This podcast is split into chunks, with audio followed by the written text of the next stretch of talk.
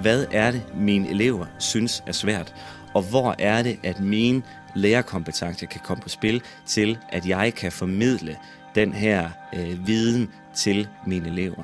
Hvis der er noget, der måske er komplekst, og hvor det ikke er nok bare at give eleverne en bog, læs det, øh, eller vi gennemgår det på klassen, der er det en rigtig, rigtig god idé at lave en video. Og det allervigtigste, det er, at hvis man laver de her videoer, så skal man også have et sigte med, okay, når I nu har forstået det her, så tænk videre, hvad kan man bruge den her video til af aktiviteter efterfølgende.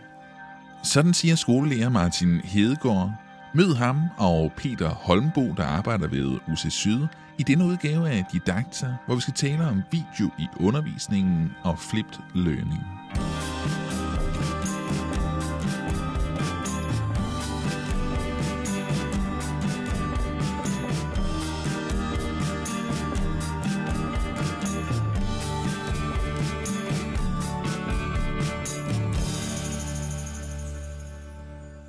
Vi kender alle den strukturering af undervisningen, hvor vi som lærer introducerer et nyt emne fra tavlen i begyndelsen af timen. Det, der er tilbage af timen, når vi er færdige med vores instruktioner og introduktioner fra tavlen, bruges så på forskellige aktiviteter i forhold til emnet. Sådan foregår undervisning i større eller mindre omfang i mange klasser. Jeg underviste i hvert fald selv en del på den måde, og kender mange lærere, der gør det. Vi kan kalde det for traditionel tavleundervisning. En lidt anderledes strukturering af undervisningen er det, vi så kan kalde for flipped classroom eller flipped learning. Hensigten med den type undervisning er nemlig at gøre den del af undervisningen, hvor eleverne bringer deres viden i forhold til et emne i spil ved hjælp af forskellige læringsaktiviteter, til det centrale ved den tid, vi bruger sammen i klassen. Derfor er grundtanken egentlig at fjerne lærernes oplæg og instruktioner fra den tid, vi bruger i klassen. Altså vi fjerner lærernes tavleoplæg fra det kollektive rum og fokuserer i stedet på de aktiviteter, hvor eleverne er aktive med opgaver og problemløsning, når vi er sammen i timen. Inden timen bliver eleverne til gengæld undervist individuelt i grundlæggende færdigheder i forhold til et givet emne. Den undervisning foregår som regel ved hjælp af korte undervisningsvideoer, som læreren har optaget eller udvalgt og delt med eleverne på internettet. Velkommen til Alinias podcast Didakter. Mit navn er Anders Schunk, og jeg har specielt glædet mig til at præsentere ugens podcast udsendelse for jer. Den handler nemlig om flipped learning. For jeg har de sidste år arbejdet rigtig meget med flipped learning, både da jeg var skolelærer, men også efterfølgende, hvor jeg har været med til at lave nogle udgivelser om det her emne, og ellers afholdt rigtig mange kurser og oplæg rundt i landet. I det arbejde er jeg flere gange stødt på en af ugens gæster, nemlig Peter Holmbo, der arbejder ved UC Syd, og som jeg virkelig synes præsenterer flip learning på en rigtig fin og fornuftig måde. Peter Holmbo han har sammen med sin kollega fra UC Syd, Roland Hackmann, formået at beskrive flip learning rigtig fint på et teoretisk plan, blandt andet i bogen Flip Learning, mere end bare video. Men trods den titel, så er det alligevel video, jeg meget hurtigt kommer ind på i den snak, I lige om lidt skal høre med Peter Holmbo. For når vi taler flip learning, så kommer vi også meget hurtigt til at tale video. Det handler nemlig til en vis grad om, at man som lærer skal forholde sig til, hvordan video kan bringes i spil i undervisningen. Men skal man selv producere videoer som lærer? Ja, det gør mange, øh, men det tager noget tid at blive god til det. Og det er blandt andet noget af det, vi skal ind på i den snak, der kommer her om et øjeblik. Efter min samtale med Peter Holmbo, så kan du høre et interview med skolelærer Martin Hedegaard. Det var ham, som du hørte helt i begyndelsen af udsendelsen her. Han er lærer i grundskolen arbejder med den her undervisningsmetode i sine klasser. Og han har altså nogle spændende erfaringer, som jeg også lige synes, vi skal høre. Men først så tager vi hul på den flippede samtale med Peter Holmbo. Og Flip Learning, som også omtales som Flip Classroom, hvilket du hører senere i udsendelsen, og nogle steder som omvendt undervisning, det bliver introduceret på flere forskellige måder. Så jeg startede med lige at bede Peter om at komme med en begrebsafklaring og en introduktion til de her begreber. I min optik, der, der kan man så sige, at det ene vokser ud af det andet. Forstået på den måde, at hvis man skal sige, at der er et udgangspunkt for det her, jamen, så øh, vil et første trin hen ad en eller anden vej, det vil måske være, at man bedriver flip classroom. Øh, og hvis man, hvis man sådan ganske kort skal forklare, hvad flip classroom det er, jamen, så er det, øh, det er jo faktisk omvendt undervisning, forstået på den måde, at det, som man tidligere foretog sig, i hvert fald primært foretog sig øh, hjemme, det laver man nu i skolen og omvendt, således at øh, den lektiebyrde eller træningsbyrde eller øvelses øh, sammenhæng, som man nu måske har siddet og lavet hjemme tidligere, jamen det, det laver man i skolen øh, i en sammenhæng, hvor at læreren og ens kammerater og sådan noget er til rådighed til at kunne arbejde sammen med en, eller hjælpe en, eller drille en, eller hvad man nu måtte have behov for. Øh, og så den ting, som læreren tidligere har gjort med at stille sig op foran tavlen og gennemgå øh, sådan du en ligning eller et eller andet, øh, det er så noget, som er blevet flyttet hjem øh, og primært af videobordet. Mm. Det er den her grundidé med øh, Flip Classroom, yeah. det er den, man som regel får introduceret som det første. Yeah. Det er den, man også har set, især blevet introduceret fra USA med øh, John Bergman og Aaron yeah. Sams i deres formidling af det her. Yeah. Mm. Og man kan sige, det er, det er, jo, en, det er jo en tilgang, som er øh, i, i rigtig mange sammenhænge god og fornuftig og fin osv. Øh, jeg synes øh, personligt, at det kan være en tilgang, som har en tendens til at blive en lille smule sådan, hvad skal man sige, båret af et instrument, eller øh, meget retlignet på en eller anden måde, fordi at, øh, der er nogle helt bestemte ting, man gør i nogle helt bestemte sammenhænge, og man får så også i hvert fald forventeligt et relativt ensartet resultat. Øh, og tænkt ind i den her øh, amerikanske kontekst, hvor man i hvert fald i et vist omfang i USA tænker undervisning anderledes end i Danmark, jamen så, så giver det jo i hvert fald for dem rigtig god mening. Øh, og der er jo også sådan et eller andet effektiviserings, øh, hvad skal man sige, islet i det. Mm. At man kan få gjort meget hurtigt. Øh, og man, man sidder ikke og gentager en hel masse ting op i skolen, som man måske ellers ville have en tendens til. Mm.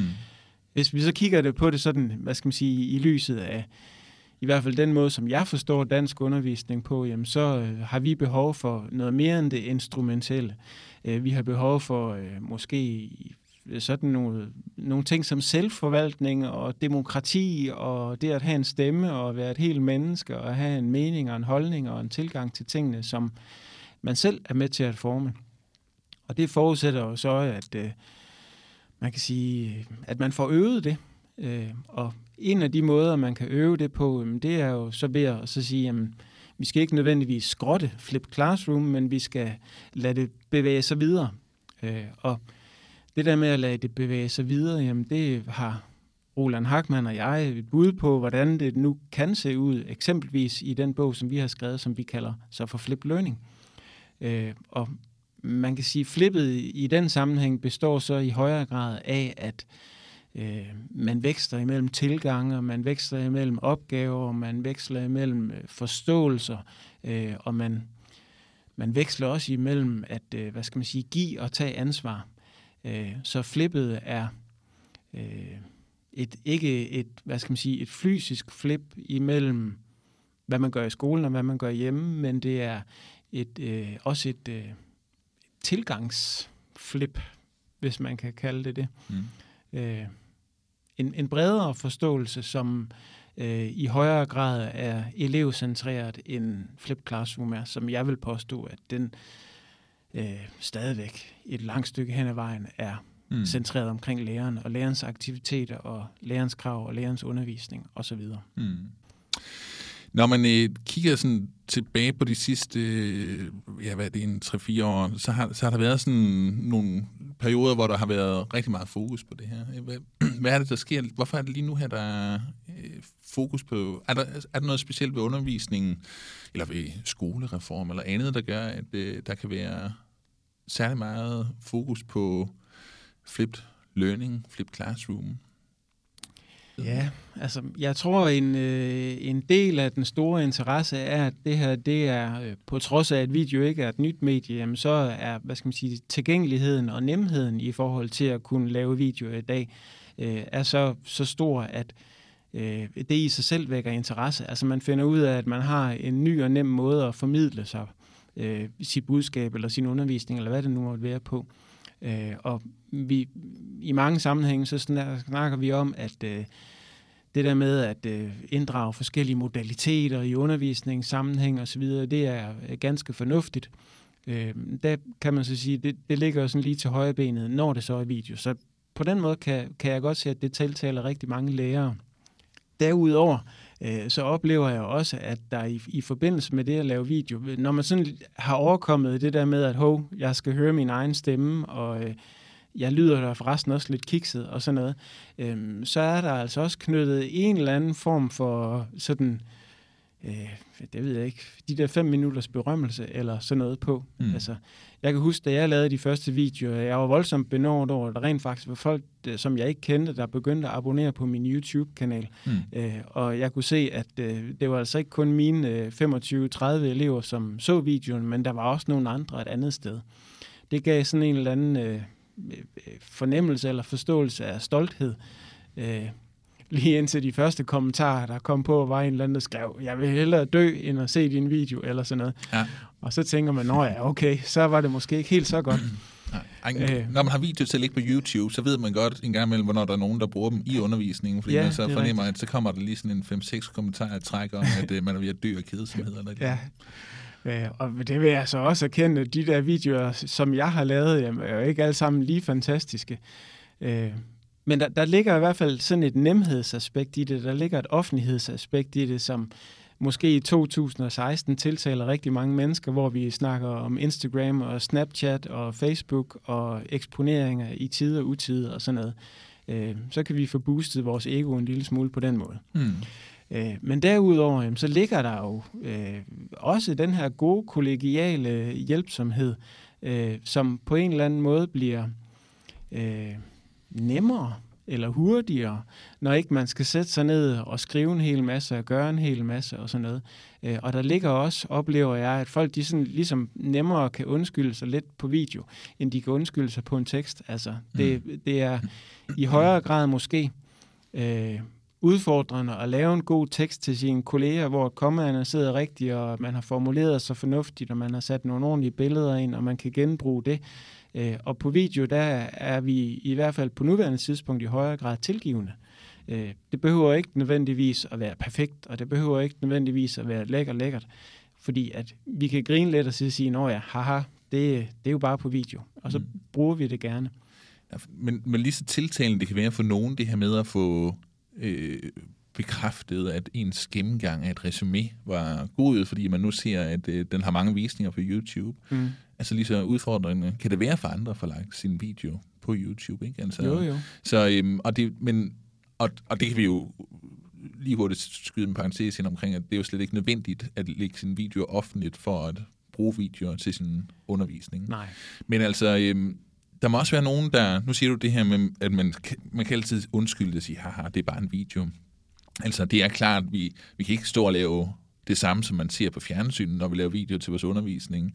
Men er der ikke stadigvæk et eller andet krav til, øh, eller hvad tænker du om det her med at udføre en video? Altså, er det, er det bare tændt for kamera, eller hvad er det for nogle overvejelser, der er vigtige i forhold til at lave en, en video, der kan fungere godt til undervisningen? Fordi det er vel også en eller anden form for, øh, ligesom vi skal lære at skrive, skal vi vel også lære at skrive videoer? Jo.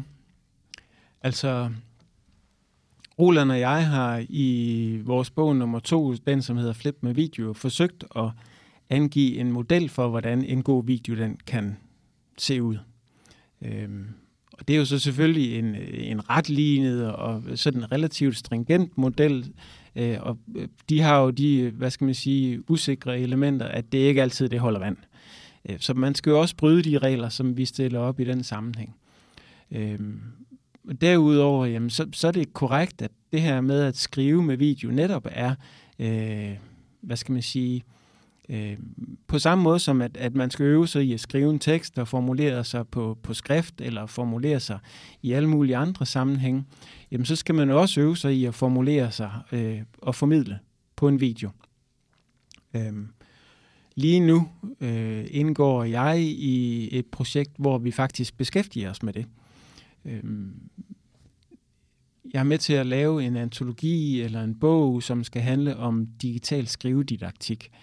Og jeg har kolleger, som beskæftiger sig med hvad skal man sige, sådan det, det multimodale aspekt af skrivning øh, i alle mulige sammenhæng. Øh, og jeg har også kolleger, som beskæftiger sig sådan med relativt traditionelle skrivningstilgange, som, som måske øh, vægter noget kollaborativt på en eller anden måde, online-baseret osv. Øh, og mit sigte egentlig i det her er sammen med en folkeskolelærer at forsøge at, forsøge at lave nogle øh, hvad skal man sige, ikke regler eller rammer, men sådan didaktiske greb i forhold til, hvordan kan man med fordel skrive med video, øh, og hvordan kan man skrive til hinanden med video. Øh, forstået på den måde, at, at i, i, i mange situationer er det jo sådan, at man, det er jo selvfølgelig en påstand, men jeg oplever, at i mange situationer er det sådan, at man, man anskuer video som noget, der er nogen, der har sendt til en. Altså, der er en, en afsender, som man ikke nødvendigvis kender, og hvis man så inddrager det som et, et sådan skriftligt element ind i den her udvidede skrifttænkning, jamen så, øh, så handler forståelsen af videoen i højere grad om, at man skal analysere videoen og finde ud af, øh, hvem er afsender, hvad er det for et budskab, og hvordan har vi behandlet mediet, og hvordan er det for, mm, for hvad skal man sige, for en rytme, den er klippet i, og hvordan er baggrundsmusikken og effektlyde osv. osv., osv. Øh, men der er ikke så meget dialog i de her videoer. Så forsøget er egentlig at, at se på, hvordan kan vi tale sammen og skrive sammen og kommunikere via video på, hvad skal man sige, på tværs frem og tilbage, og ikke bare fra en afsender til en modtager, men således, at vi alle sammen bliver afsender og modtagere. Mm. Så det er igen, hvad skal man sige, et, et forsøg på at øve sig, øh, og et forsøg på at, at forsøge at finde nogle, nogle, ja, nogle rammer eller regler eller grammatikker ind i, i det her felt. Altså nu, video kommer jo hurtigt til at fylde, når man snakker flipped øh, ja. learning. Ikke? Og, men altså, det er jo også et øh, medie, som selvom det har været der i mange år, udvikler sig rigtig meget nu her, fordi det bliver brugt så meget i kommunikationen. Altså man kan se, de, sådan, de yngre generationer, også efterhånden dem, der er lidt ældre, jeg, jeg prøver at komme lidt mere på det, er for eksempel på Snapchat, ja. hvor man bruger video som en øh, form for altså både billeder og stille billeder, men især også video som en form for hurtig og nem måde at kommunikere med hinanden. Altså at man øh, tager et billede af, sin, øh, af sit... Øh, øh, øh sin busbillet øh, for at vise, eller i stedet for at skrive, nu sidder jeg i bussen, ikke? Altså, ja. og sender det. Altså, og, og det er jo en, man, man må ligesom gå ud fra, at hele den her måde at bruge øh, billeder og bruge video, kommer til at udvikle sig mere og mere, og det bliver mere og mere vigtigt for skolen også at forstå, hvordan er det så, at vi bliver gode til at, at eller hvordan er det, vi hjælper eleverne med at blive gode til at uh, bruge det her medie ja. på en måde, så de ikke bliver misforstået, eller så de ikke kommer til at uh, lave unødvendigt meget kommunikation. Hvordan ja. gør man det mere præcise? Altså, der er en dame, som hedder Carrie Jewett, som uh, i en eller anden sammenhæng har introduceret begrebet the visual turn, øh, som netop peger på det her med, at det, alting bliver mere og mere sådan billedbordet, og vores, øh, hvad skal man sige, omverdens forståelse er i højere grad visuel, end øh, den tidligere har været. Øh, så, så man kan sige, hvis, hvis man nu øh, accepterer det, og så siger, at billeder er faktisk en høj grad af det, som er vores øh, kommunikationsmedie i dag, jamen, så ligger levende billeder sig jo også op af det. Øh, og levende billeder må man jo sige, det må være noget video på en eller anden måde. Ikke? Det er så måske bare 24 billeder per sekund, frem for at man har en reklame, man kigger på, eller en busbilletsbillede, eller et eller andet. Øh, så så det, ja, jeg tror da, at efterhånden som teknologierne de udvikler sig og øh, modne, så der kommer nye og så videre, jamen så øh, er det jo ikke sådan, at mulighederne for at kommunikere visuelt, de bliver mindre nok tværtimod. Mm. Mm. Så hvis, hvis, vi, hvis vi kan få eleverne til at skrive med video, øh, så er jeg også ret sikker på, at vi, vi giver dem en kompetence, som de kan bruge fremadrettet. Øh, på samme måde som, at vi giver dem en kompetence, de kan bruge fremadrettet, når vi lærer dem at sætte A og B og C sammen i korrekte rækkefølger for at skabe sprog og lyrik og gode vendinger og kommunikation mm. i den sammenhæng. Mm. Mm. Ja, fordi meget ofte, så ser man også det ude på skolerne, hvor man begynder, eller hvor lærerne begynder at interessere sig for video, måske fordi, at de er stødt på flipped classroom og flipped learning, at øh, lærerne også træder det med i undervisningen og lægger op til, at eleverne bruger det meget mere, end de måske har tænkt sig var muligt før. Ja. Øhm, og det er vel også, øh, øh, altså det er, det er vel også en, en, en måde at lave elevproduktioner på, som er, blevet, er blevet nemmere de sidste par år, ikke? Altså, Jo, jo. Altså, for mange år siden, da jeg blev, det blev lærer øh, og blev ansat på den første skole, jeg blev ansat, der blev jeg ansat i en, øh, en 10. klasse, som var sådan en medieklasse. Og noget af det, som vi skulle der, det var jo at lave videoer.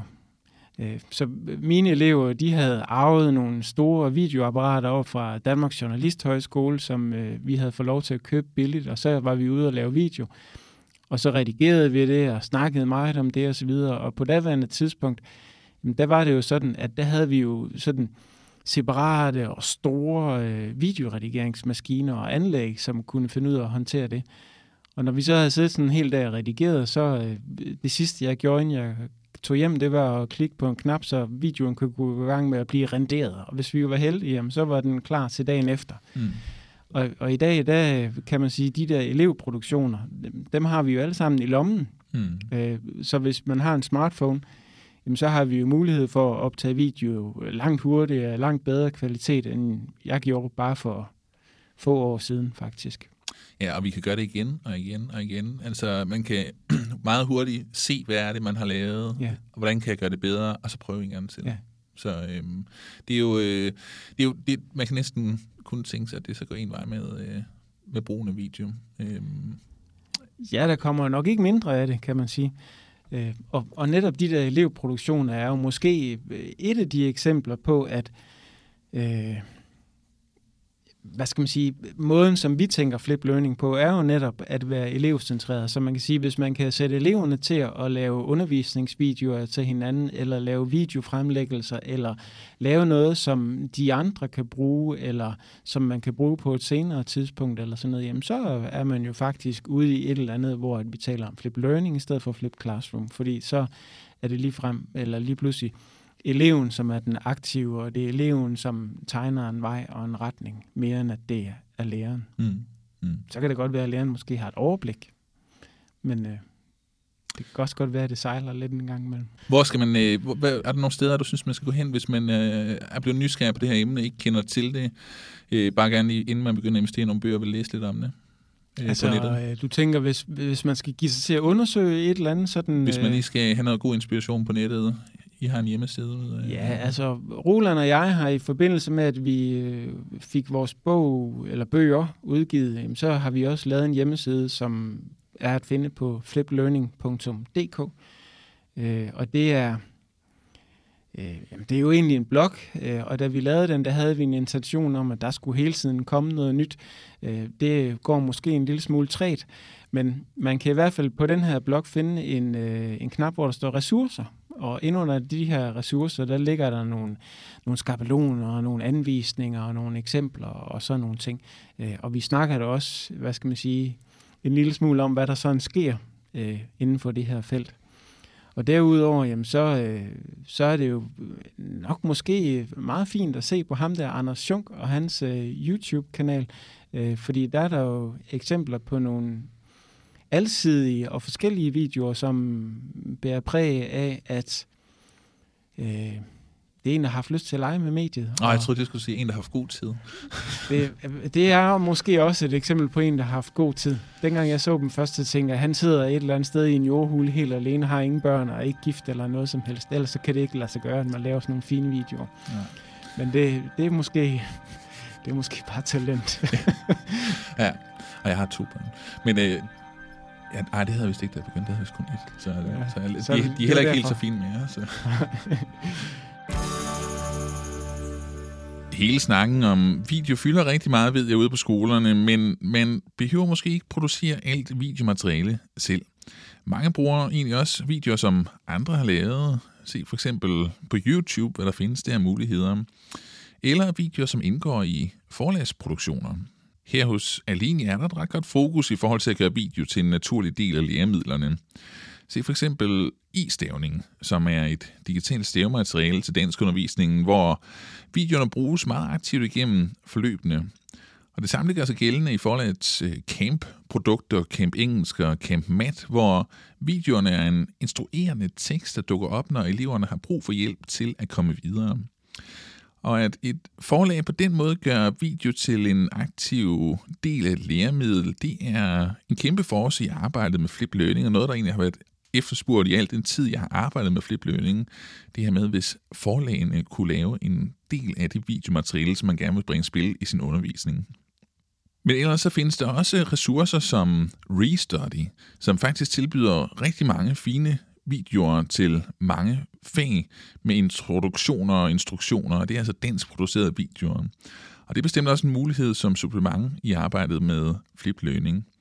Og alt det her, det linker jeg til inde på didakter.dk. Sidste skoleår, der talte jeg med Martin Hedegaard, der er lærer på Byplanvejens skole i Aalborg, om hans erfaringer med flip learning, flipped classroom. Jeg synes, det er vigtigt, at vi lige får en af de lærere, der praktiserer det her flip-begreb i undervisningen i grundskolen på banen. Martin bruger det blandt andet i dansk, og han fortæller lidt om de muligheder, som han ser ved undervisningsmetoden. Jeg øh, underviser på Byplanvejens skole i Aalborg, og, øh, hvor jeg er i udskolingsafdelingen. Øhm, det jeg gør, øh, det er, at jeg, jeg optager videoer, jeg, jeg laver videoer, der forklarer øh, det, som der skal læres.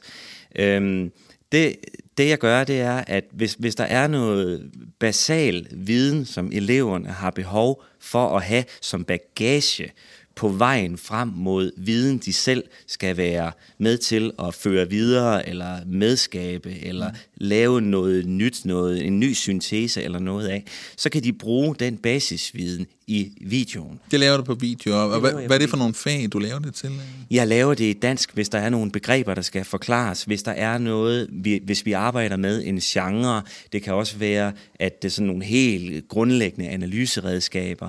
Øhm, I historie, der bruger jeg det meget til at forklare øh, årsager til begivenheder, begreber, øh, kronologi og så videre. I samfundsfag er der en masse begreber, jeg forklarer. Mm. Øh, men grundlæggende for alle de her ting, det er, at, øh, at øh, undervisningen den starter meget hurtigere med, at eleverne de bliver øh, sat i gang med at være problemløsende og, og, og medskabende, altså, hvor de kan bruge den her viden fra videoerne til at, at arbejde videre. Ja, fordi altså sådan grundideen med Flip Classroom, øh, det er jo det her med, at vi prøver at få frisat noget tid i klassen, som ikke er så øh, lærerorienteret, men som er mere elevcentreret. Ja. Altså forsøge ja. at lave en undervisning, hvor aktiviteterne er meget mere på øh, elevernes øh, øh vilkår. Ikke? Ja. Altså det, det er dem, der er i centrum for ja. aktiviteten. Ja rigtig ofte, når man sådan støder på øh, Flip Classroom, så øh, gør man det i forhold til sådan nogle naturfaglige fag, matematik mm. og så videre. Er der noget med Flip Classroom og bestemte fag, der giver mere mening end andre?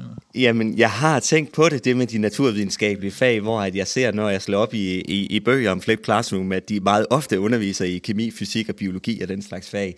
Øhm, og det, det har, jeg har nogle gange været lidt misundelig, hvor når jeg kan se nogle, nogle, nogle instruerende videoer, hvordan man øh, dissekterer et dyr eller sådan et eller andet, eller hvad nu det er. Mm det, det, det er lidt sværere for mig at gøre i, hvad skal vi sige, primært humanistiske fag, som, som jeg har. Men der er jo utrolig meget viden i humanistiske fag og i, i sprogfag og i samfundsvidenskabelige fag, øh, som er nødvendig for, at man kan, man, kan, man kan begrebsorientere sig i verden, at man kan, man kan forstå nogle, nogle sammenhænge. Det kræver en, en faglig viden. Mm. Og der er det måske øh, nogle lidt andre videoer end de her meget tekniske instruktioner, ja. som man møder i matematik øh, med, at man vil vise, hvordan man kommer fra A til B ja. i forhold til at udføre et regnestykke. Ja. Det er måske noget andet, som har en lidt mere sådan informerende præg, eller det, som jeg også kalder for komprimerende video, altså det mm. her med, at man sådan forsøger at samle nogle centrale pointer øh, mm. i på sådan meget sådan, kom, altså, ja, meget sådan komprimeret på sådan øh, fem minutter eller et eller andet, siger mm. essensen af det her emne, eller essensen af den her længere tekst, de har læst. Mm. Øhm, det synes jeg nemlig fungerer godt i sådan nogle fag som samfundsfag og historie og, og dansk også. Ja, det er jeg helt enig med dig i. Ja. Det, det gør det. Det er også fordi, den anden ting, det er jo, at konsolideringen, den, det, er jo, det er jo et problem. Altså, altså den her konsolidering af, af det lærte. Øhm, fordi når der er fag, de møder meget sjældent, så forsvinder den viden, som man har brugt lang tid på at formidle jo også. Mm. Et fag som dansk er jo det fag, de har mest, og så kommer matematik, og så længere ned, hvis vi ser på, på, på timemængde.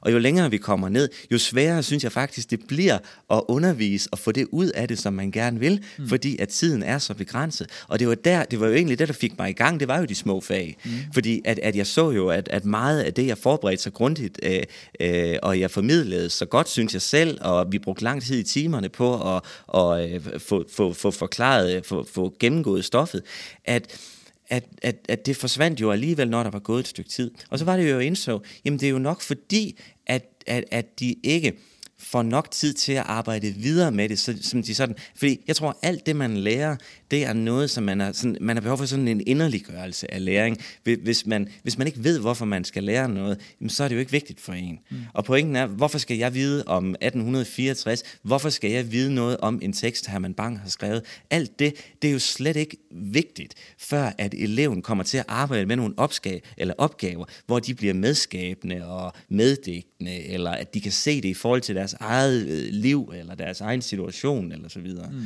Så, og det giver mere, der, der bliver mere plads til den mm. øh, aktivitet i, ja. i timerne. Noget af det, som du også var meget inde på, det var det her med, hvordan du kan bruge øh, evalueringsværktøjer til at øh, øh, også få en fornemmelse af, hvordan er det eleverne, de møder det her emne. Hvordan øh, i forhold til Flip Classroom og, og sådan nogle værktøjer, hvad, hvad er det, du er optaget af der? Jamen, jeg bruger mange forskellige evalueringsformer. Videoerne, dem, dem er jeg meget konkrete med evalueringen af, hvor at jeg ofte sætter eleverne til at øh, lave en øh, øh, Google, altså hvor de svarer på nogle spørgsmål ind i Google Analyse, eller det kan være en, øh, en quiz i Kahoot, der kommer efterfølgende. Det er ting, der går meget på færdigheder ofte. Øh, når de har set videoen, og når vi begynder at arbejde med øh, øh, pro, hvad skal man sige, den mere problemorienterede del, hvor eleverne ligesom bliver mere involveret og bliver mere en del af stoffet, vi arbejder med, så bruger jeg jo mange forskellige evalueringsværktøjer, øh, summative, øh, og, altså formative og summative evalueringer, skriftlige som mundtlige logbøger, øh, øh, refleksionsskrivninger osv., Øh, det, det, men det bliver meget mere tid til. Mm. Altså fordi, at øh, der er ikke, jeg, jeg, er ikke, jeg er ikke fastlåst i, at jeg øh, skal bruge så lang tid på at svare på spørgsmål, på ting, der ikke er forstået, eller jeg skal, jeg skal bruge tid på et oplæg. Det, det bliver meget mere, øh, meget mere øh, der bliver meget mere tid til, til min evaluering af elevernes. Øh. Og så kan jeg også, det, det fede ved det, det er jo, at, at, at det er jo, det, evaluering skal jo bruges på en måde, hvor at det, det peger fremad.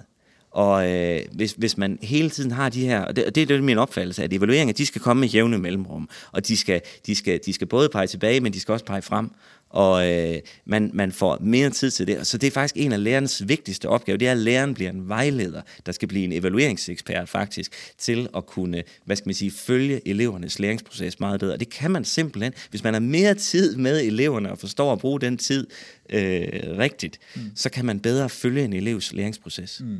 Ja, så du føler også med Flip Classroom, eller ved at arbejde med den her metode på, som noget, du kan trække ind i din undervisning, egentlig også øh, får et bedre kendskab til, hvem er dine elever, og hvad kan de, og, fordi at du får vendt rundt på nogle, nogle strukturer, der gør, at du egentlig ser dine elever mere sådan eller snakker mere med dem, eller jeg, hvordan? Simpelthen, jeg snakker meget mere med dem. Mm. Jeg ser dem meget mere, og specielt i de små fag, hvor at jeg må indrømme, at jeg havde alt for lidt viden om, hvordan de rent faktisk øh, opfattede faget. Det var let nok at lave en prøve i ny og næ, men det fortalte jo ikke noget om, hvordan og hvilke behov de havde for at forstå noget, og der var en hel med alle de der, alle de der ting, vi lærer meget forskelligt. Mm. Så et vigtigt signal for mig er også at sende, at det her det er ikke et spørgsmål om teknologi eller, eller, eller IT, det er et spørgsmål om at se, øh, se hvordan at man bruger tiden øh, mest effektivt. Mm. Hvis man sidder derude og tænker, hvad er det, hvad er det lige, at uh, Flip Classroom egentlig øh, gør ved min lærerrolle, og hvordan kommer jeg ind i gang med det? Øh, altså, hvad, øh, hvad kan du sådan sige til det? Jeg synes, at det handler om, øh, at man skal bruge sin lærerkompetence til at vurdere, hvad er det, øh, mine elever synes er svært, og hvor er det, at mine lærerkompetencer kan komme på spil til, at jeg kan formidle den her øh, viden til mine elever. Hvis der er noget, der er utrolig let at forstå, så er der ingen grund til, at man laver en video. Men hvis der er noget, der måske er komplekst, og hvor det ikke er nok bare at give eleverne en bog, læs det, øh, eller vi gennemgår det på klassen, der er en video, som kan være instruerende i noget, der er meget, meget svært, eller meget eller lidt svært, måske svært for nogen, ikke svært for andre, men i hvert fald noget, man vurderer, der er en udfordring her. Mm. Der er det en rigtig, rigtig god idé at lave en video. Og det allervigtigste, det er, at hvis man laver de her videoer, så skal man også have et sigte med, okay, når I nu har forstået det her, så tænk videre, hvad kan man bruge den her video til af aktiviteter efterfølgende. Tak til Martin Hedegaard, og også tak til Peter Holmbo, som faktisk har et blogindlæg liggende inde på didakter.dk omkring det her emne, og det er bestemt værd at tjekke ud, hvis udsendelsen her har været interessant for dig. Jeg har samlet lidt øh, links i relation til det her emne inde på didakter.dk, så der kan du få mere info. Husk, at du kan abonnere på den her podcast på iTunes, så du altid får de seneste udsendelser direkte ned på din telefon eller på din computer. Del også gerne øh, udsendelserne her med dine kolleger, hvis du tænker, at det kunne være relevant for dem at lytte med. Og så har jeg fået et par henvendelser fra folk, der ikke bruger iTunes, for hvordan man så kan lytte, og der er, det er altså muligt at lytte med ind på didakta.dk til alle de her udsendelser. Der ligger de også, så man kan høre dem direkte i browseren. Men du kan også downloade en app til din telefon, der hedder Podbean, altså P-O-D-B-E-A-N, hvor du så kan følge Didakter. Og hvis du følger Alinias Facebook-side, så kommer der også en hel del Didakter-indhold ud til dig den vej. Så det kan godt være at følge med der. Det kunne blandt andet være sådan nogle små teaser-videoer til de fleste af de her podcast-udsendelser.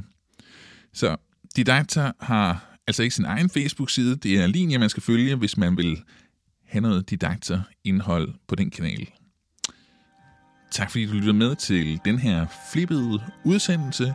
Vi er tilbage med mere Didakter i næste uge.